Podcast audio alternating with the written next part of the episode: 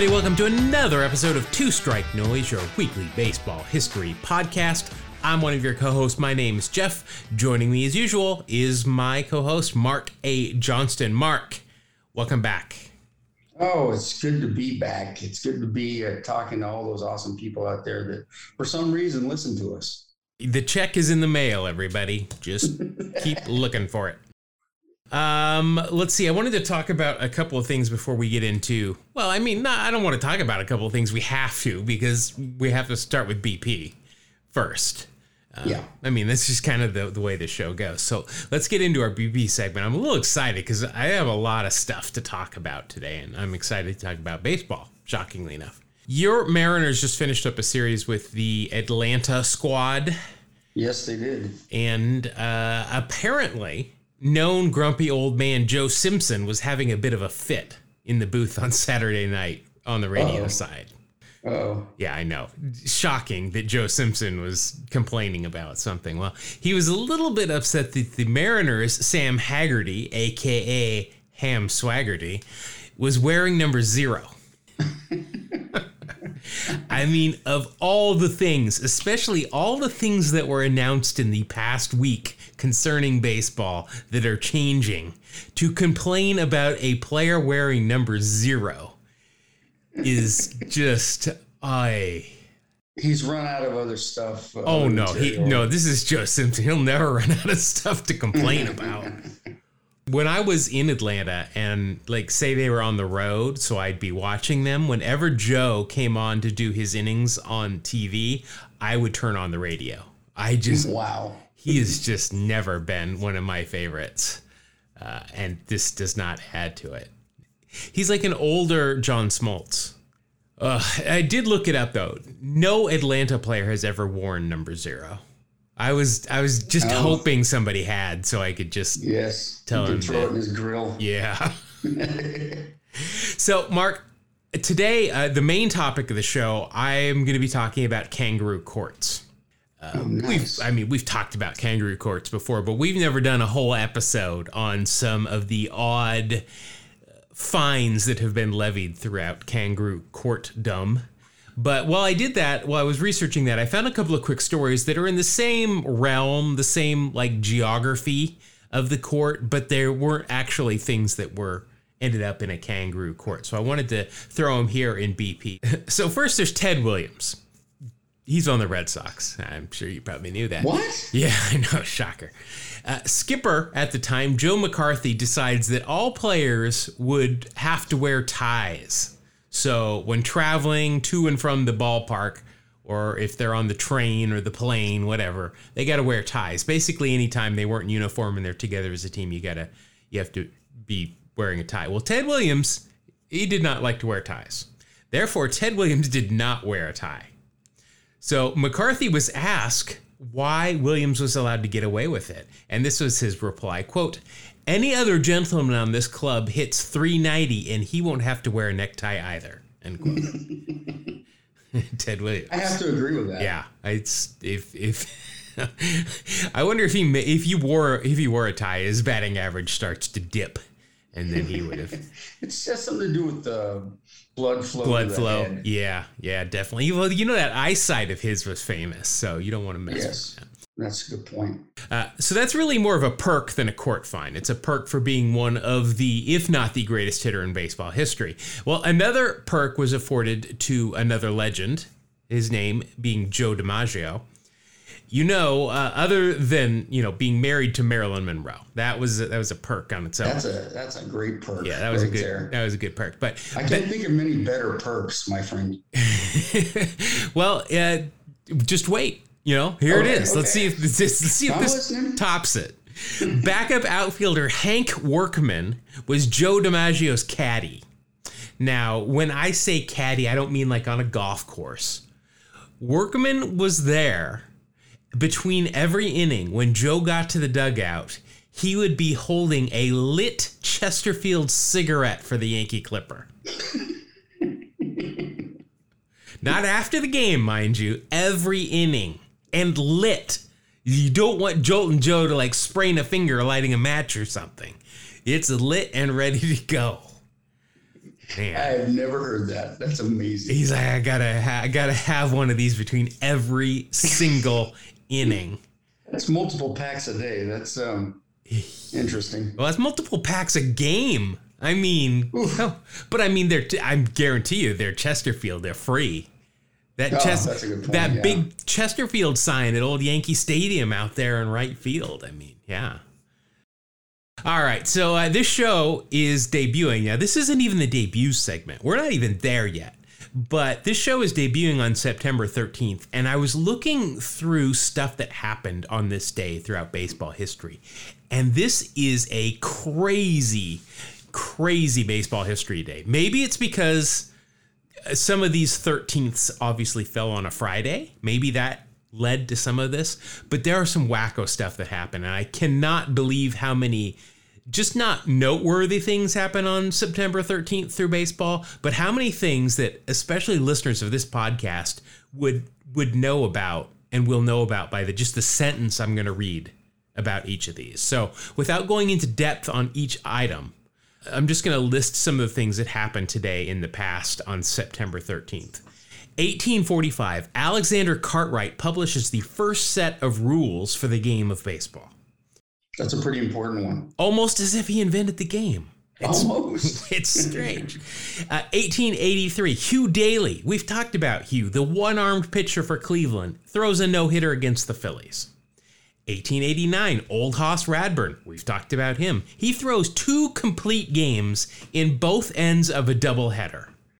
Oh, Hoss. You can't beat old Hoss. Well, well, yeah, apparently they could because he didn't win either of those games. oh, that's a bummer.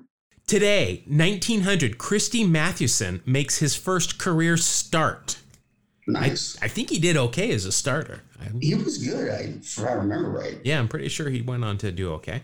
1902, Tinkers to Evers to Chance play their first game together for the Cubs. Wow. Of course, they would go on to never lead the league in double plays turned. Uh, 1936, a 17 year old Bob Feller strikes out 17 Philadelphia Athletics.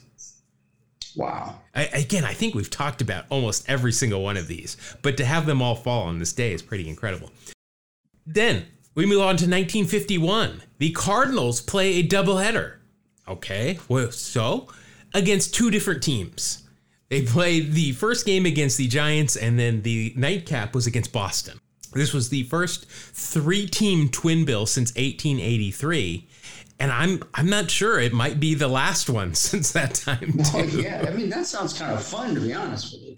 Really? You want to work a double header and well, I guess you're just you're just running the scoreboard. I got to change all the logos and all the other stuff. That doesn't sound fun to me, but uh, let's see. 1965, Willie Mays hits his 500th career home run.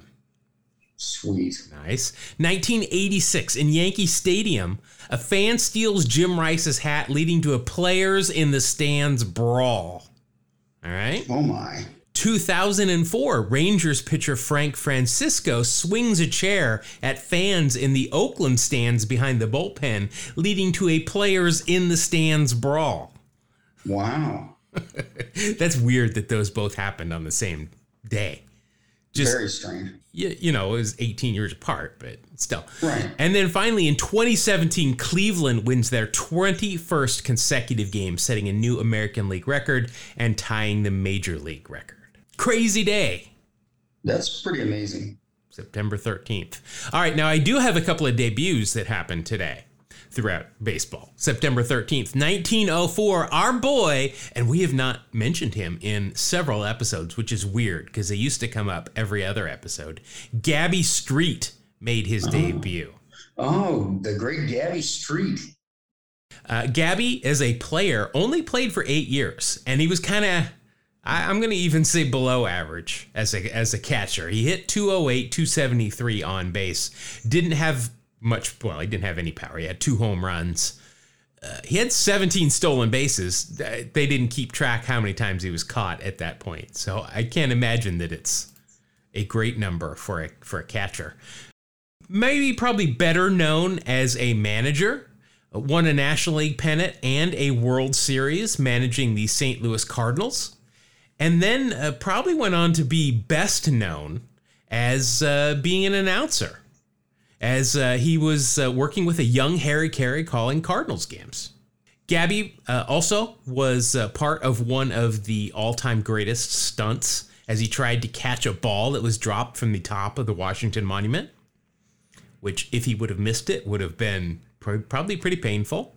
Oh yeah. And I think I think it took like 16 tries to catch it. I'm assuming he was probably getting out of the way a lot of the time. Yeah, I think I'd have been getting out of the way 16 out of 16 times. yeah.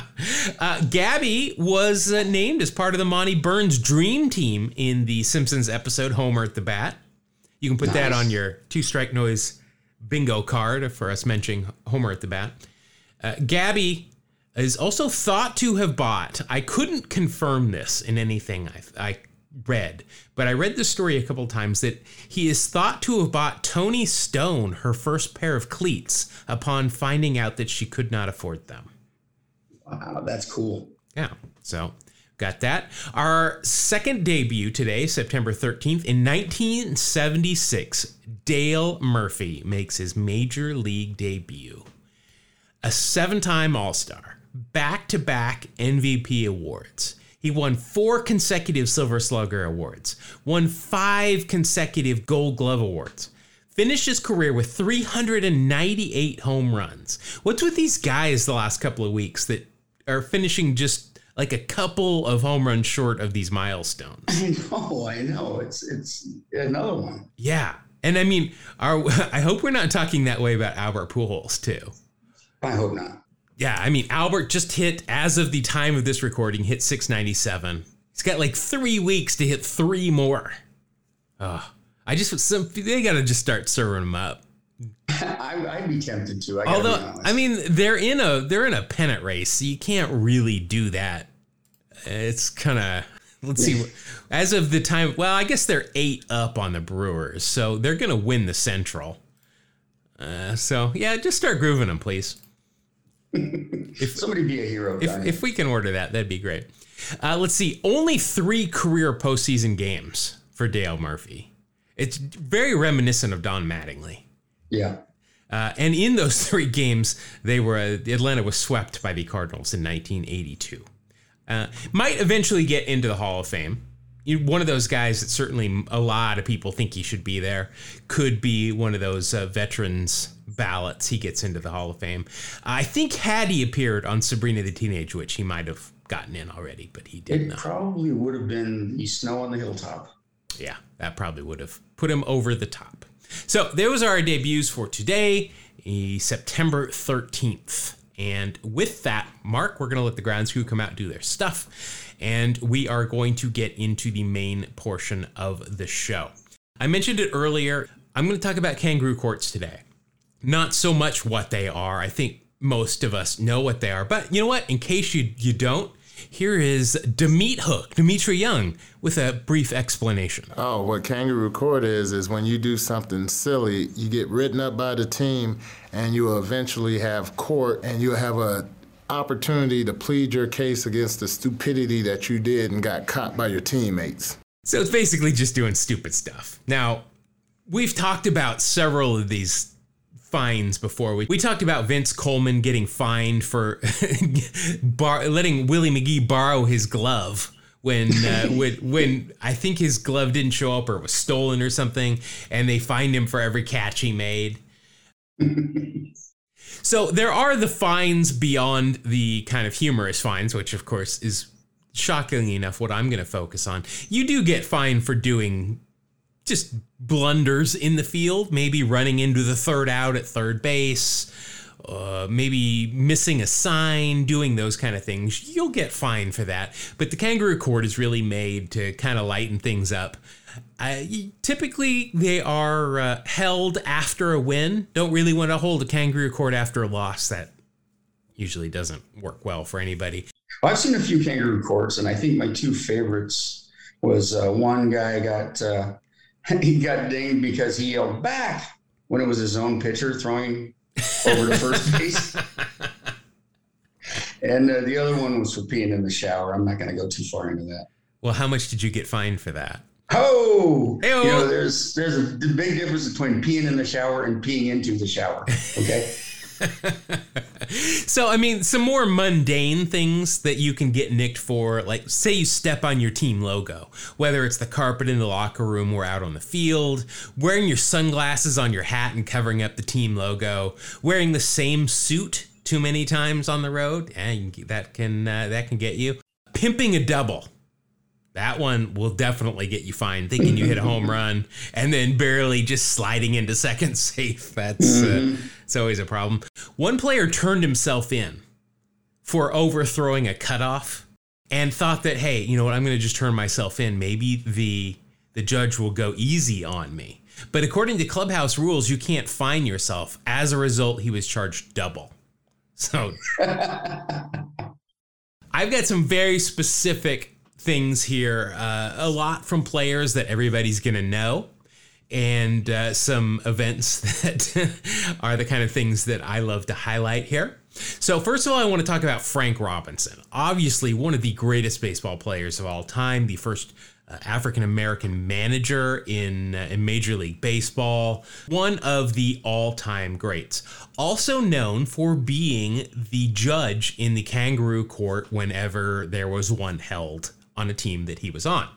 So, here are some of the highlights of Frank Robinson's uh, time on the bench. So, first of all, Brooks Robinson with the Orioles in 1970. Orioles go to the World Series. Brooks Robinson hits 429 and, of course, played that Brooks Robinson defense at the hot corner. Well, he was fined uh, for showboating.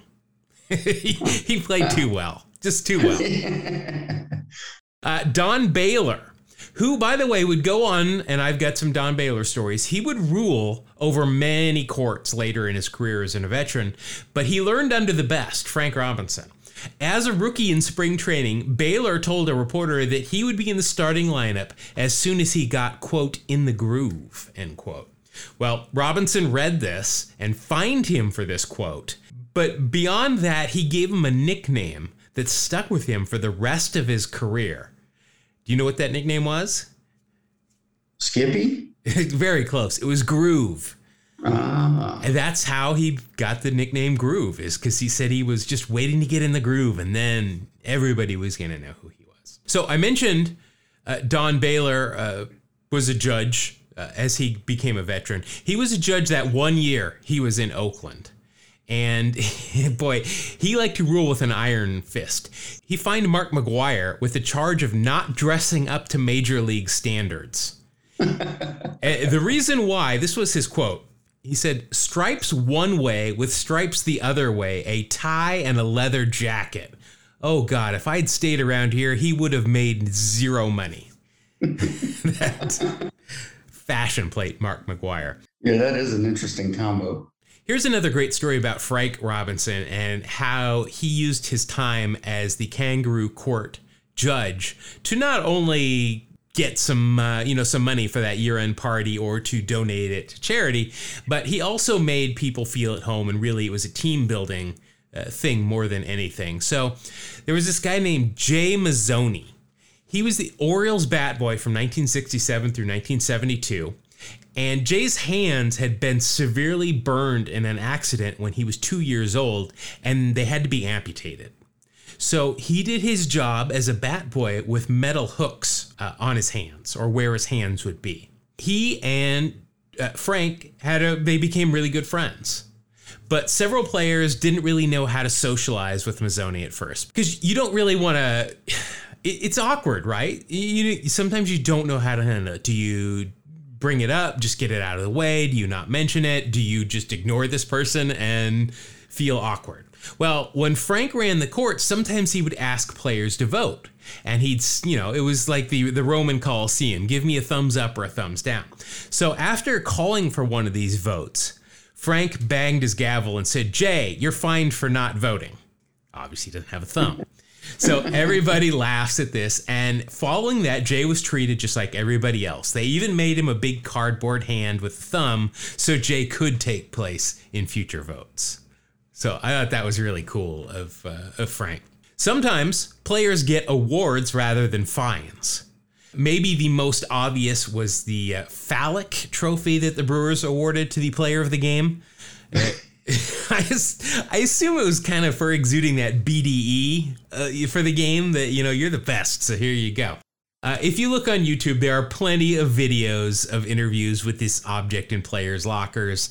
Uh, the Royals, though, would put a large gong in the uh, in the locker of somebody that made a mistake. The gong very similar to the one on the Gong Show. They just stick it right in front of the locker.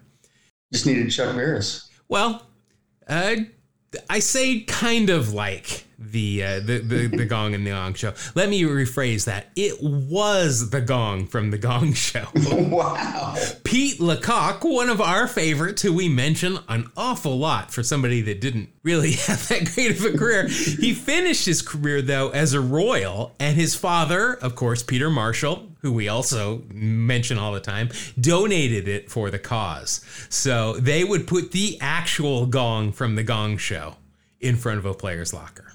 Oh my goodness, that's crazy. I, word has it, I couldn't confirm this, that the unknown comic would come and place it there. That'll that'll re- that's gonna really separate our audience as to if, if anybody knows who that is.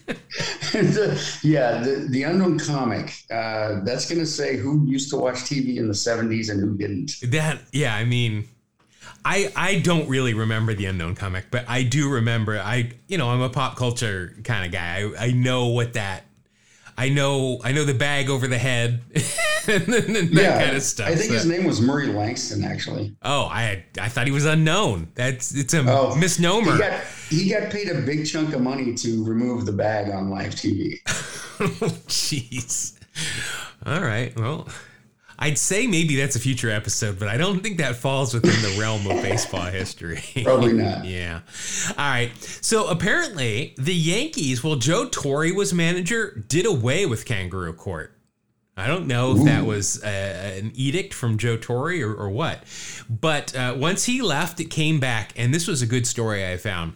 So A Rod uh, missed a team photo the night before they made an announcement, put it on the board. Hey, we got a team picture tomorrow. Be here at this time. He doesn't show up. Uh, so it, it says that he just forgot about it, left, and the team photo was at 3:45. He showed up at 4:15. So the team was forced to use a stand-in for him. Right? I just imagine somebody in one of those green outfits. If you're if you're an always sunny guy, a green man shows up there, and then they'll just you know superimpose him in later. Uh, but he was digitally added later into the photo, so he got funny. fined for that. I'm wondering if Jeter really wanted him in the picture, anyways. He might have told him the wrong time.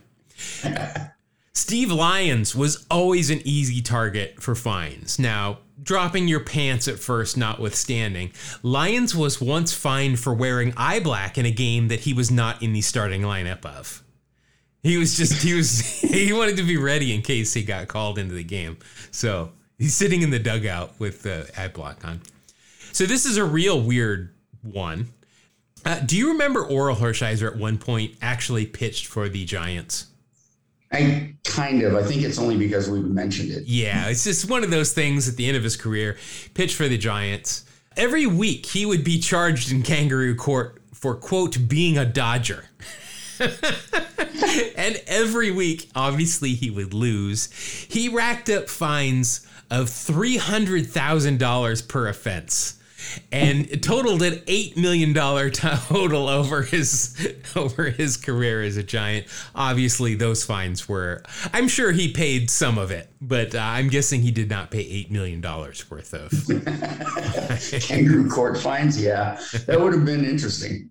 Uh, Hall of Famers are definitely not off limits. When it comes to kangaroo court, everyone is uh, kind of on the same level. Ken Griffey Jr. was off to a rough start in his first year in Cincinnati. This is in the year 2000. He was hitting only 200 after the first month of the season, and he was fined by uh, future fellow future Hall of Famer Barry Larkin, who was on the bench for the Reds, and he fined him for quote imitating an all-century player. This one is great. This one is kind of what led to this whole subject. July 6th, 1986, Bob Horner hits four home runs in a game that Atlanta ends up losing to the Expos. This is a team sport, though, baseball, and the team lost. So Horner was fined for not being able to carry the entire team.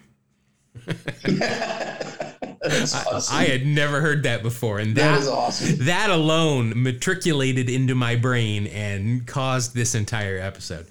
Uh, Jamie Quirk.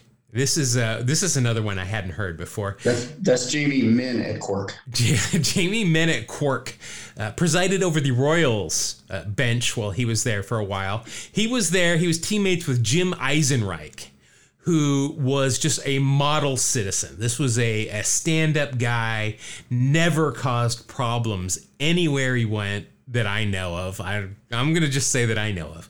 Well, he was fined for lack of previous fines.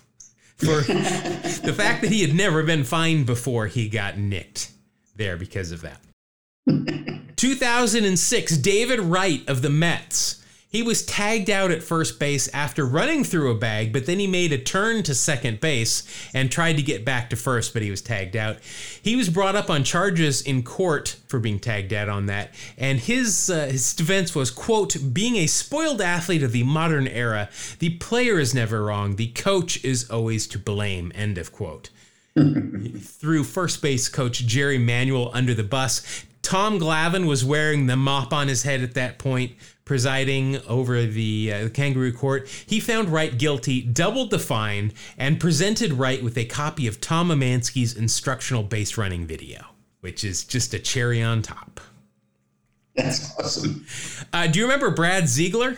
Submarine, yeah, a little bit. Yeah, submarine relief pitcher for mm-hmm. a lot of teams.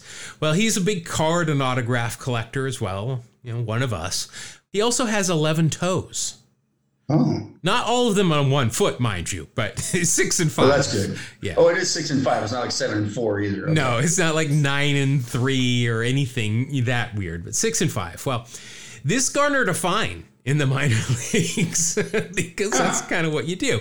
But uh, the judge at this point was Lou Merloni, who was a was a coach. Lou Merloni played for the Red Sox, is who I remember most. I think he played for the Royals too he said that he would lower the fine if Ziegler displayed his toe oddity for the team to see.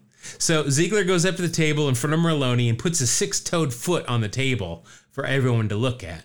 And as soon as that foot hit the table, Lou whacked the table with his gavel and said, $2 fine for putting your foot on the table in the middle of the clubhouse.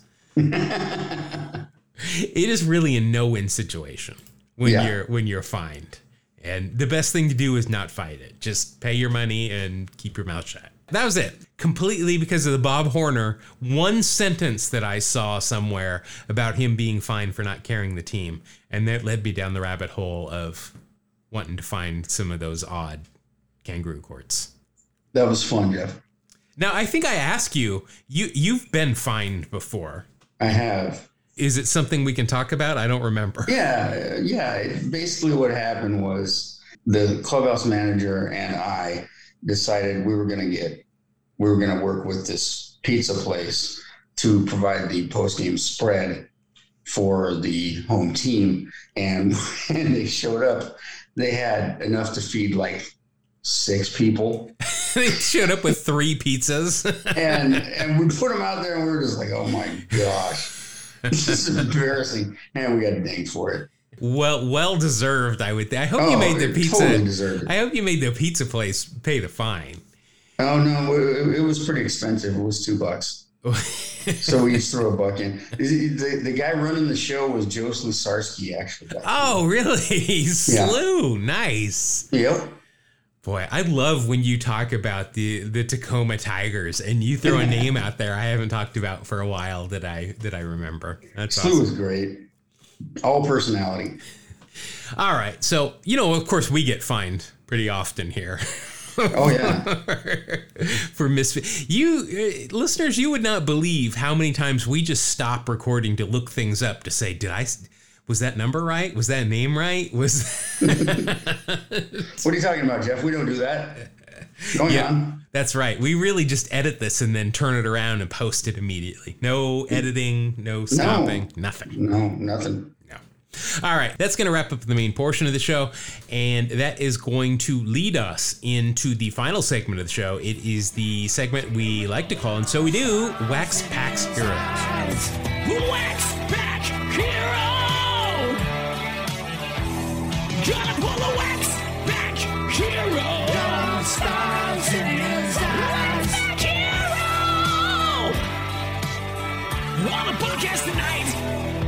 All right, Mark, uh, I have returned to form. I think I've lost f- three, four in a row, something like that. It's uh, frustrating. Looking up at the scoreboard, I can see we are knotted at seven wins apiece. Ooh.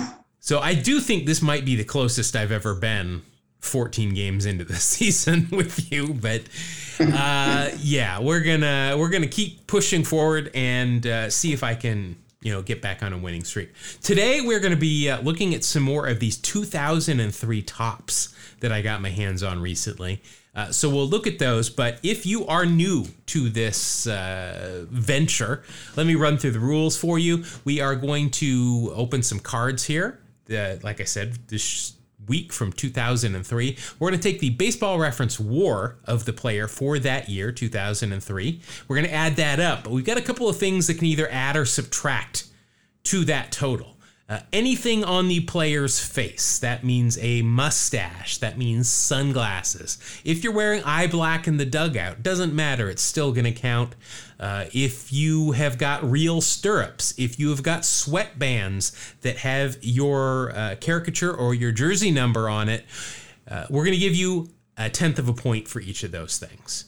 Uh, if you are wearing the two and one stirrups, though, we don't like that as much, so we're going to minus a tenth of a point for that. If you played any of your final three seasons in Seattle, you're going to get a tenth of a point for each season. If your batting helmet has two flaps or no flaps, that's an extra tenth of a point. If you're batting without batting gloves on either hand, that's an extra tenth of a point. If the player won an award that year, Is rookie of the Year, Cy Young, MVP, All Star, or Gold Glove, half a point of war for each. If there is a Hall of Famer in the picture anywhere, you get a whole tenth, of, or you get a whole point for that one. Uh, if Rickey Henderson is uh, in the card, or if it's a Rickey Henderson card, I get five points of war for that. I'm not even going to tell you about Nolan Ryan because these cards are from 2003. So Yeah, that's going to be a little rough. only only my benefit for this uh, this week. Uh, we're also each going to pick a team, and if Mark's team comes up on either pack, he's going to get an extra half a point for each time, and if my team comes up, I'm going to get a half a point. So, Mark, what is your team for this week? Well, it seems like the Braves keep coming up, or the Atlanta team, sorry. The Atlanta team keeps coming up. We played against them today, we being the Mariners. So I'm going to go with the Boston Red Sox. Well, because they were the Boston Braves. That's it. Yeah. Uh, well, I was thinking about that as well. I talked about Joe Simpson at the beginning of the show. Yes. It was Dale Murphy. It was the anniversary of his debut. Uh, and I'm staring at his page right here. So I am going to go with the Atlanta team. Nice. All right. So I'm going to write down hammers there because that's what I like to say. All right. So, Mark, this is the pack again. Uh, there are like 8,000 cards in each of these packs.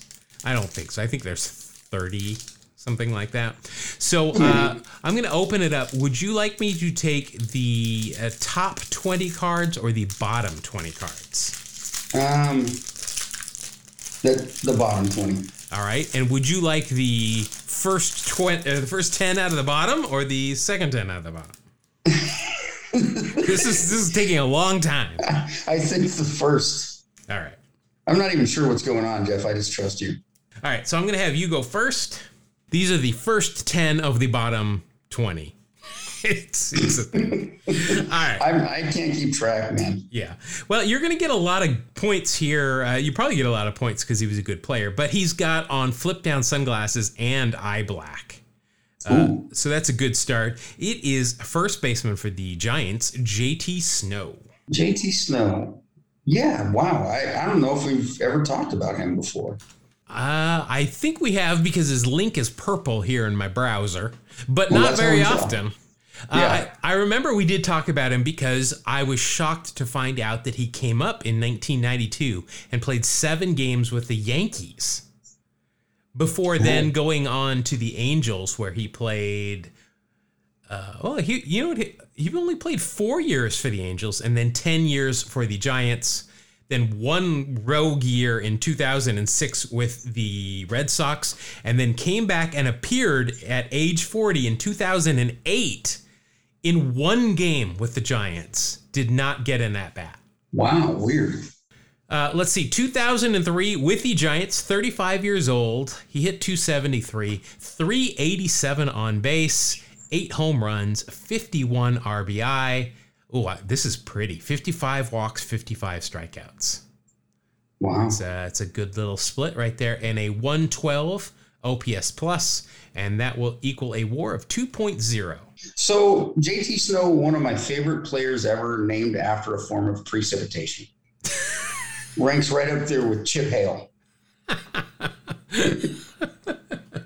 Oh, I I got nothing on that. I was there anybody named Rain? I, I don't think Rainn Wilson played professionally. No. Yeah. so let's see. 2.0 uh, War. Plus he's got the flip downs and the eyeglasses. So that uh, eyeglasses, eye black. So that's 2.2. Uh, let's see. Through 2001, only two first basemen in history owned owned a higher career fielding percentage Wow. and only three have won more gold gloves. They're not going to tell us who, but that's that's from the back of the card. guess. It's, Yeah, you gotta you gotta guess on that one. Six gold gloves for JT, but unfortunately not. Uh, unfortunately for you, not in 2003. Oh, he is the son of former NFL player Jack Snow. Now, how did I not know that, being a Rams fan? Oh, I was gonna say I, I have no idea who Jack Snow is, but there you go. Uh, went to the University of Arizona, teammates with Kenny Lofton, Scott Erickson, and Trevor Hoffman. All right, so let's move on to your next card here. It is oh, this guy we seem to come up with. It doesn't matter what year we pull, we get a Ron Gant card. That's true. Remember we had those cards from the 40s? Yeah, it was Ron Ron, Gant. Gant. in there. Really weird. Ron Gant could hit the ball, though, man. I believe we had him just like two shows ago, and we found out that he knocked out the great grandson of Cy Young or something like that. That's right. Uh, we'll find out here in a minute. Ron Gant, uh, let's see, 16 years in the big leagues. I think, uh, like I said, we just went over this a couple of weeks ago. 2003 was his final year. It was here his second stint in Oakland. Only 17 games, 182 on base, one home run, four RBI, a six OPS plus. Those numbers just crack me up. An OPS plus of six. Uh, and a war of minus 0.5. Yeah, he played enough to hurt the team. Uh, almost a whole well a whole half a game worth yeah and there's nothing on this card that's going to help you out you know what? I still like Ron Gant, despite the uh, despite the score here. i do too and he might knock you out oh he remember he he uh, helped set up the sting operation i- in a mortgage fraud investigation That's and right. uh, knocked out in a bar fight the great grandson of connie mack That's right. I remember that now. Yes. That's a good story right there. All right, moving on to your next one here with the Kansas City Royals. It's Chuck Knobloch, Chucky Knob, the blockhead. the blockhead. Chuck Knobloch, available for a cameo if you are so interested. Nice. All right, Chuck Knobloch, Rookie of the Year in 1991 with the Minnesota Twins. Played 12 years in the big leagues. Unfortunately for you, 2002 was his final year. So nothing, and there is nothing on this card that is going to help you out either. Uh, let's just take a quick look at his career numbers. Let's see, 407 career stolen bases. That's pretty good. 289 career average, 378 on base. Nothing wrong with that. 98 home runs. So another guy just too short of the Yeah. of a, well, Jeez. it's a milestone, man. Yeah. Yeah. I think we've talked about this before. When he I, I think he signed with the Yankees rather than being traded. When he got there, Buster Olney, who at that point was writing for the New York Times, predicted that Knobloch and Jeter would form the greatest double play combination in history. In history. In history. I don't think that that that did not pan out. I, I don't see them mentioned all that often as a great double play combination. No. you know, especially when when one of the greatest double play combination guys uh, can he throw from second to first. that makes it an issue. One of those errant throws apparently hit Keith Olbermann's mom in the head. what? That's what it says. If it's it's on the internet. That's got to be true then. Wow. Uh, all right, next we've got a Seattle Mariner. Uh, There we go. I, this guy pitched forever, and I know he pitched for the Yankees for a long time. I think he's got a couple of World Series, and I think he was very tall. Uh, 6'8", Jeff Nelson. Jeff Nelson. Oh my gosh, one of my heroes. what has he done that made him a hero to you? I will tell you, there was this year that I was playing in a, and I'm using quotes, celebrity softball game. Wait, you were playing in a celebrity. That's Well- right. That's why I'm using quotes. and Jeff Nelson was the left fielder. I was on the mound. Okay. And he hit a grand slam to win the game. That's I tried to get him to come in in the last inning and pitch the last inning and get a save, but he just like, nah, nah, you're doing good. Now, were you considered a celebrity for your acting prowess, or because you were a bat boy at one point? No, it was it was back in the days when I was an up and coming actor. Boy, those were the days. That was the day. well, yeah, let's see. We I mean, we've talked about Jeff before. He was traded by the Mariners with Tino Martinez and Jim Mecir to the Yankees for Russ Davis and Sterling Hitchcock. Yeah, oops. Yeah, it's not it's not the Jay Buhner, but it's still a pretty uh it's not a great trade there. Uh, four World Series rings he's got. Yeah. Uh, pretty sure they're all with the Yankees. Uh, good news for you, he did play one of his final three seasons in Seattle. He was a Seattle Mariner like eight different times. He was. He's like Rickey Henderson in the A's. He just keeps You know, going back. I still see him hanging around once once in a great while, maybe once a year, every couple years in the media dining room. I'll see him in there. Yeah. So I don't know what he's doing, but you know, he's still in the game somehow. Ah, well, let's see. 2003, he split time between the Mariners and the Yankees. He ended up 4 and 2 with a 3.74 ERA. He did have 8 saves, 55 innings, 2 uh, let's see, 117 ERA plus, and all of that will equal a 0.6 in the positive. There you go. Um, there is nothing though on this card. I cannot see. He had a mustache every now and then. hmm He's got a five o'clock shadow. I'll, I'll give it to you there. Okay, thank you. So that's a, a plus 0.7. Next, you've got a guy you'll definitely uh, like. This guy. He's with the Astros pitcher Wade Miller. Oh yeah, how about that Wade Miller? Fresh link to him here. We might not have had him before.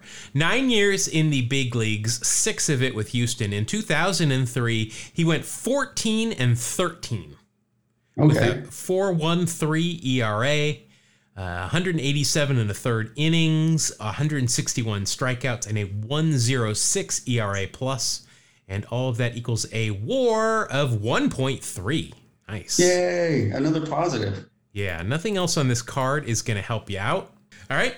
Uh, your next card is outfielder for the Baltimore Orioles, uh, sporting some eye black here because he's in the game already. Melvin Mora.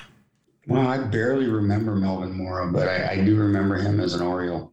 I think he played for a good deal, good good amount of time. Let's see, 13 years in the big leagues. So, according to the back of this card, uh, Melvin is the father of quintuplets. Whoa. So good luck with that. I mean, I'm guessing I'm since these are 2003 cards and it mentions it on the card. I'm guessing they're grown up by now, but still, that's that's wow, quintuplets. yeah, that's wow. uh, that's a thing. Well, good news for you. Uh, beyond the eye black, he was also an All Star in 2003. He was an All Star twice.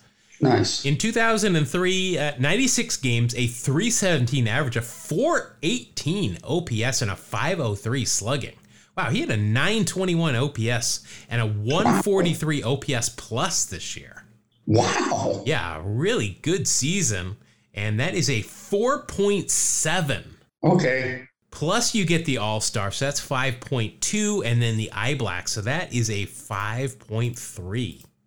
Okay, I admit I did not see that coming. Uh, so, according to an Orioles media guide, uh, Mora states that his most embarrassing moment as a player came as a rookie in 1999 when he didn't speak English very well, and his manager Bobby Valentine told him to go to second base, and he thought he meant left field. So he was standing out in left field, and then the left fielder showed up, and there was a little funny business going on. All right, so you're at nine even. Next, you have got a junior. You've got Jose Cruz Jr. Oh man, I had big hopes for him. Let's see. Jose Cruz Jr., obviously the son of Jose Cruz, nephew of Hector and Tommy Cruz, who appeared in the big leagues as well. Uh, Cruz Jr. said that uh, he knows that his uncle Tommy knows his swing the best out of anybody. That's via the back of the card here. 12 years in the big leagues for Jose Cruz Jr. He came up with Seattle, but did not finish with them. 2003, he played one season with the Giants. Boy, he played a lot of single seasons with a with a team. Uh, 2003, though, 158 games for the Giants. He hit 250, 366 on base, 20 home runs, 68 RBI, and a 104 OPS plus, and that's good for 3.2. Yeah, that's not bad. Yeah, nothing else on this card is going to help you out.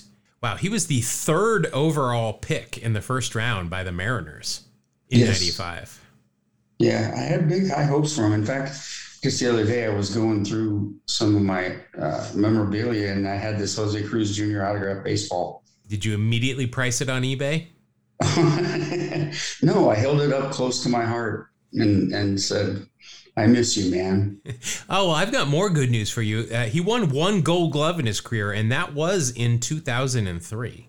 How about that? So that'll be an extra half a point of war, and that'll bring you up to 12.7. Uh, your next card is Robert Missing Person. Ah, pitcher here for the Phillies. Let's see. Robert Person, nine years in the big leagues, uh, split most of it between Philadelphia and Toronto.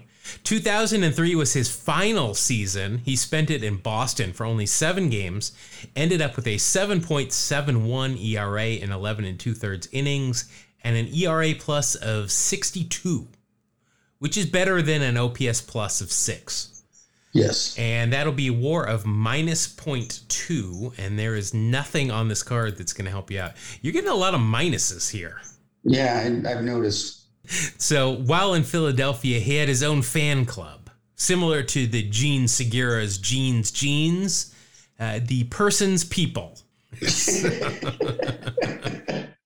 Okay, they have a lot of fan groups in philadelphia i'm noticing apparently so. All right, so you're at 12.5. Your next card is a Arizona Diamondback. It is Junior Spivey. Hmm. yeah, remember the name. let's see, Ernest Lee Spivey. It should be illegal to be called junior if you're not an actual junior. Whose agent was Dave Stewart, by the way. Oh, nice. Five years in the big leagues. Uh, Dave Stewart's number retired today in Oakland. Uh, let's see, 2003 with Arizona, 106 games, 255 average, 326 on base, 13 home runs. Not what I would expect from Junior Spivey. 50 RBI and a 90 OPS plus, and all of that will equal a positive 0.7. He does have some eye black on here too, so that'll be a 0.8. And your final card is a, uh, a Mariner favorite, and he's got some flip downs here. Looking a little chunky though. It's second baseman Bret Boone. Oh man, one of my favorites. All right, so Bret, obviously a member of a legacy clan in baseball, Yep. brother to Aaron, son to Bob, grandson to Ray. Yeah. Uh, three-time All-Star, four Gold Gloves, two Silver Sluggers. Uh, well, good news for you. Two of his last three seasons were in Seattle. Came up with the Mariners and almost ended with them, but uh, he was traded Yes. or somehow got to the Twins in 2005 for part of his final season. 2003, though, good news for you. All-Star year and a Gold Glove. Came in 10th in the MVP voting, 294 average, 366 on base, 35 home runs, 117 RBI, 16 stolen bases, caught only thrice. Wow. Very nice. 144 OPS plus, and that will equal 5.9 Plus, you've got the All Star and Gold Gloves. That's 6.9. The flip downs make it a 7.0. And then, actually, th- parts of three of his last three seasons were with the Mariners. So that'll be a 7.3. Wow. Fred Boone still, still driving him home for me. Wow, that will end up with a 20.6. That's uh, that's a good score there. Yeah, I, I, I didn't have faith at the beginning, but things picked up. All right, so now we're going to go into my cards here, and let's see what I can do. That's going to be a tough score to beat. All right, my first card, off to a real strong start here. Catcher for the uh, Devil Rays. I think they were the Devil Rays still at this point. John Flaherty. John Flaherty um, of the Boston Red Sox. Well, here he was uh, with the with the Rays.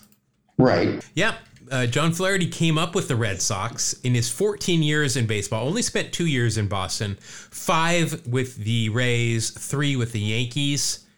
Did not get to New York uh, during some World Series years, unfortunately. Uh, I do like this though. As a catcher, his nickname was Flash. Nice. Not really a, a nickname commonly associated with a catcher. Let's see, 2003 with the Yankees, 40 games, 267 average, 297 on base, four home runs, four RBI, and a OPS plus of 97. And that will equal a positive 0.6. So at least I'm going in the right direction. There you go. We're looking on the bright side. Yep. All right, my next card. Oh, I've got an insert card for a Hall of Famer who's got a mustache and a beard. It is Larry Walker. Oh, he's got a got a mustache and beard in that one. Yeah, he's got a goatee, I guess. Oh, I see. Probably the best way to describe it. I think we just had Larry Walker the other week. Uh, obviously, a Hall of Famer, MVP, five time All Star, seven gold gloves, three batting titles. Uh, none of this occurred in 2003, of course. Uh, with Colorado at age 36, uh, 143 games, he hit 284, a 422 on base. Very nice. Uh, walked more than he struck out. 98 walks compared to 87 strikeouts. That's awesome. Yeah, 16 home runs, 79 RBI, and a 121 OPS plus, and that equals a WAR of 4.4. He is a Hall of Famer, so that's 5.4. The goatee is a 5.5. I mean, that's a that's a quarter of your score there with just Larry Walker. Man. Well, he was Larry Walker. Still is, as a matter of fact. Oh, that's a good point. Yeah.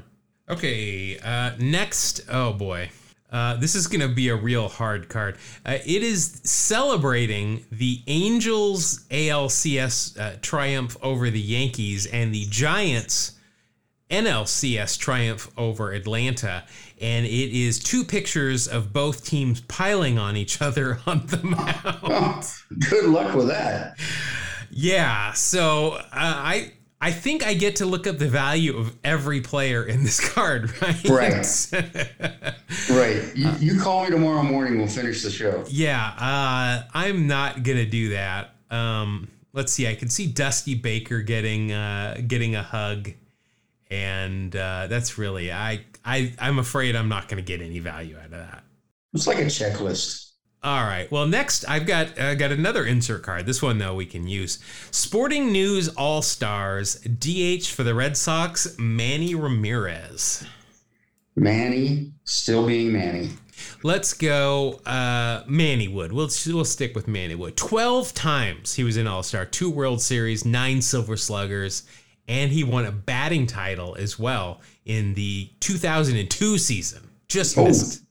Uh, 2003, he was an all star, though, so I've got that going for me. 325 average, a 427 on base to lead baseball, and a 587 slugging. 37 home runs, 104 RBI, and a 160 OPS plus. Intentionally walked a uh, AL leading 28 times. Wow. Yeah, and that is going to equal a 5.4 WAR. And uh, that's going to be it. Nothing else on that card's going to help me. Uh, the All Star will help, so that'll be a 5.9, which again is, is about a quarter of your. I'm at 12 even now My goodness. after really three cards because that one card I didn't get anything. Are, oh, geez. They stick a lot of these in the middle. I've got a AL home run league leaders. Oh, oh no. So, oh my gosh. So I've got three different players on this card. I've got A Rod, Jim Thome, and Rafael Palmeiro. Come on. That's like a, a game over card. I think this is a you win card right here. um, yeah, so I how do you want to do this? Should I just take the war of each of these or do you want to take one of them? I I don't know. Let's vote. Well, here's what I, here's what we'll do. I'm going to let you pick one of these three because I'm going to be happy. I'm pretty sure with the numbers of any of these three. All right. Who do you want me to pick? Arod, Thome, or Palmeiro? Um, probably Palmeiro.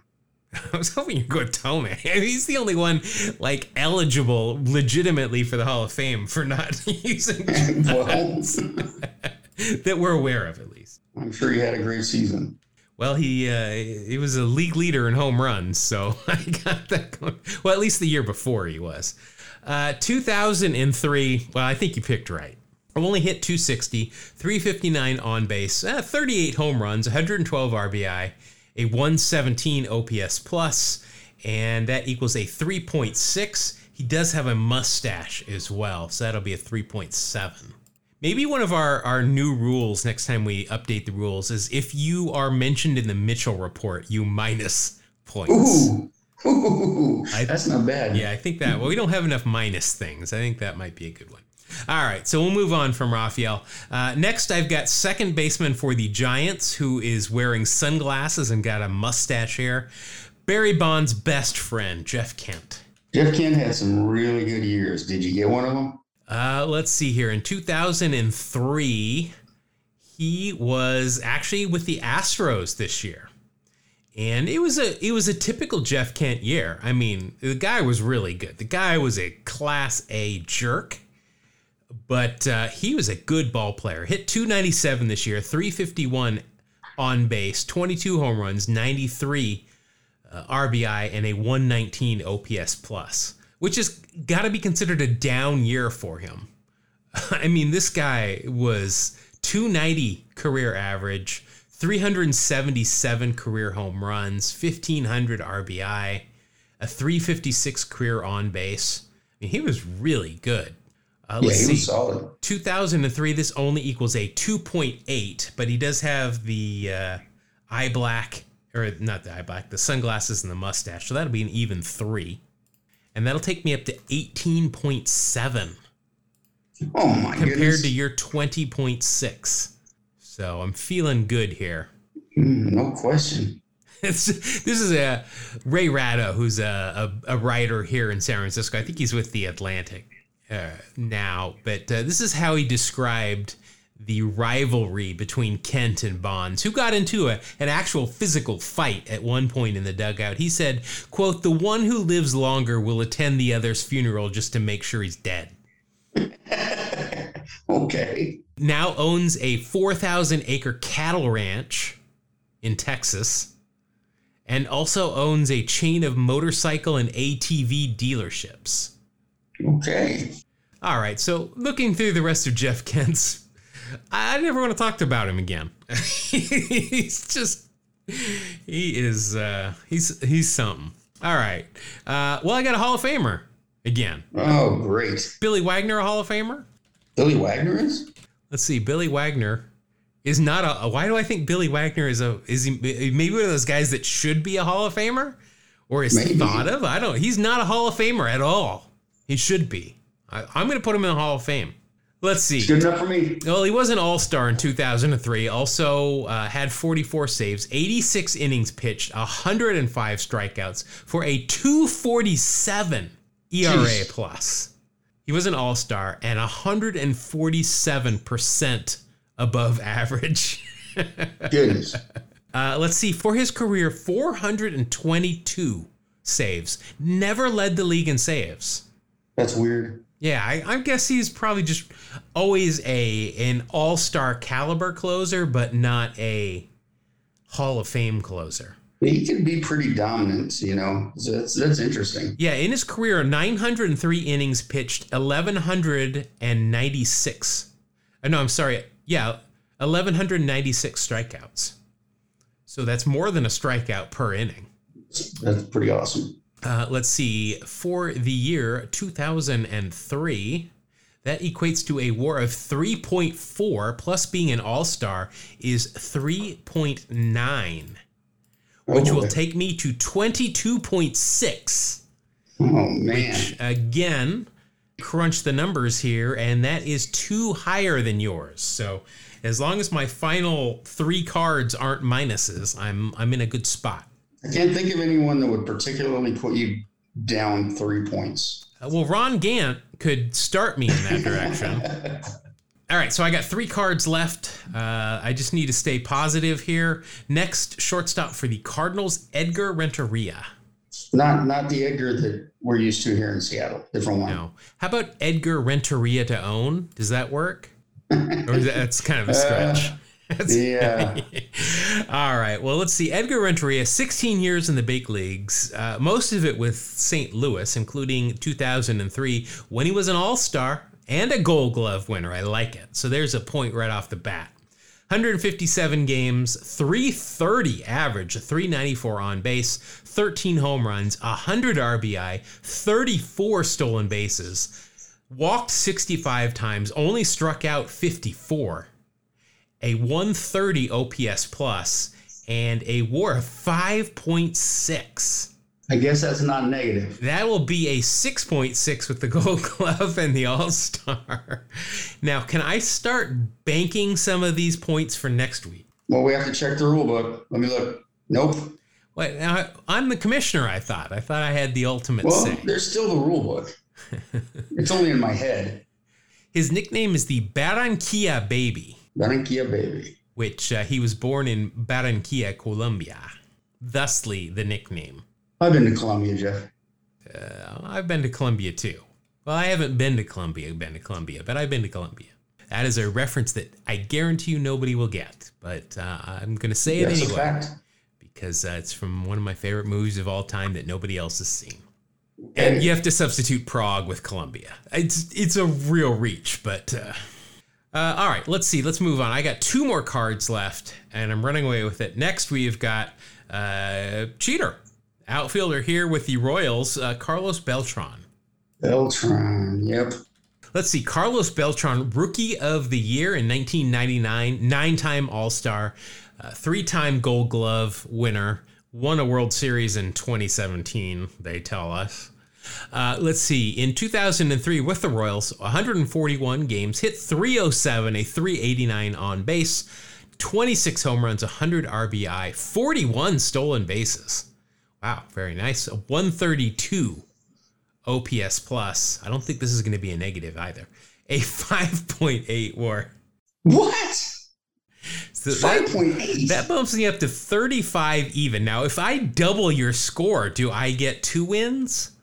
No, you win uh, like a turkey or something. Oh, I don't like. We don't eat turkey. I hope something better than that. Well, maybe it can be a possum.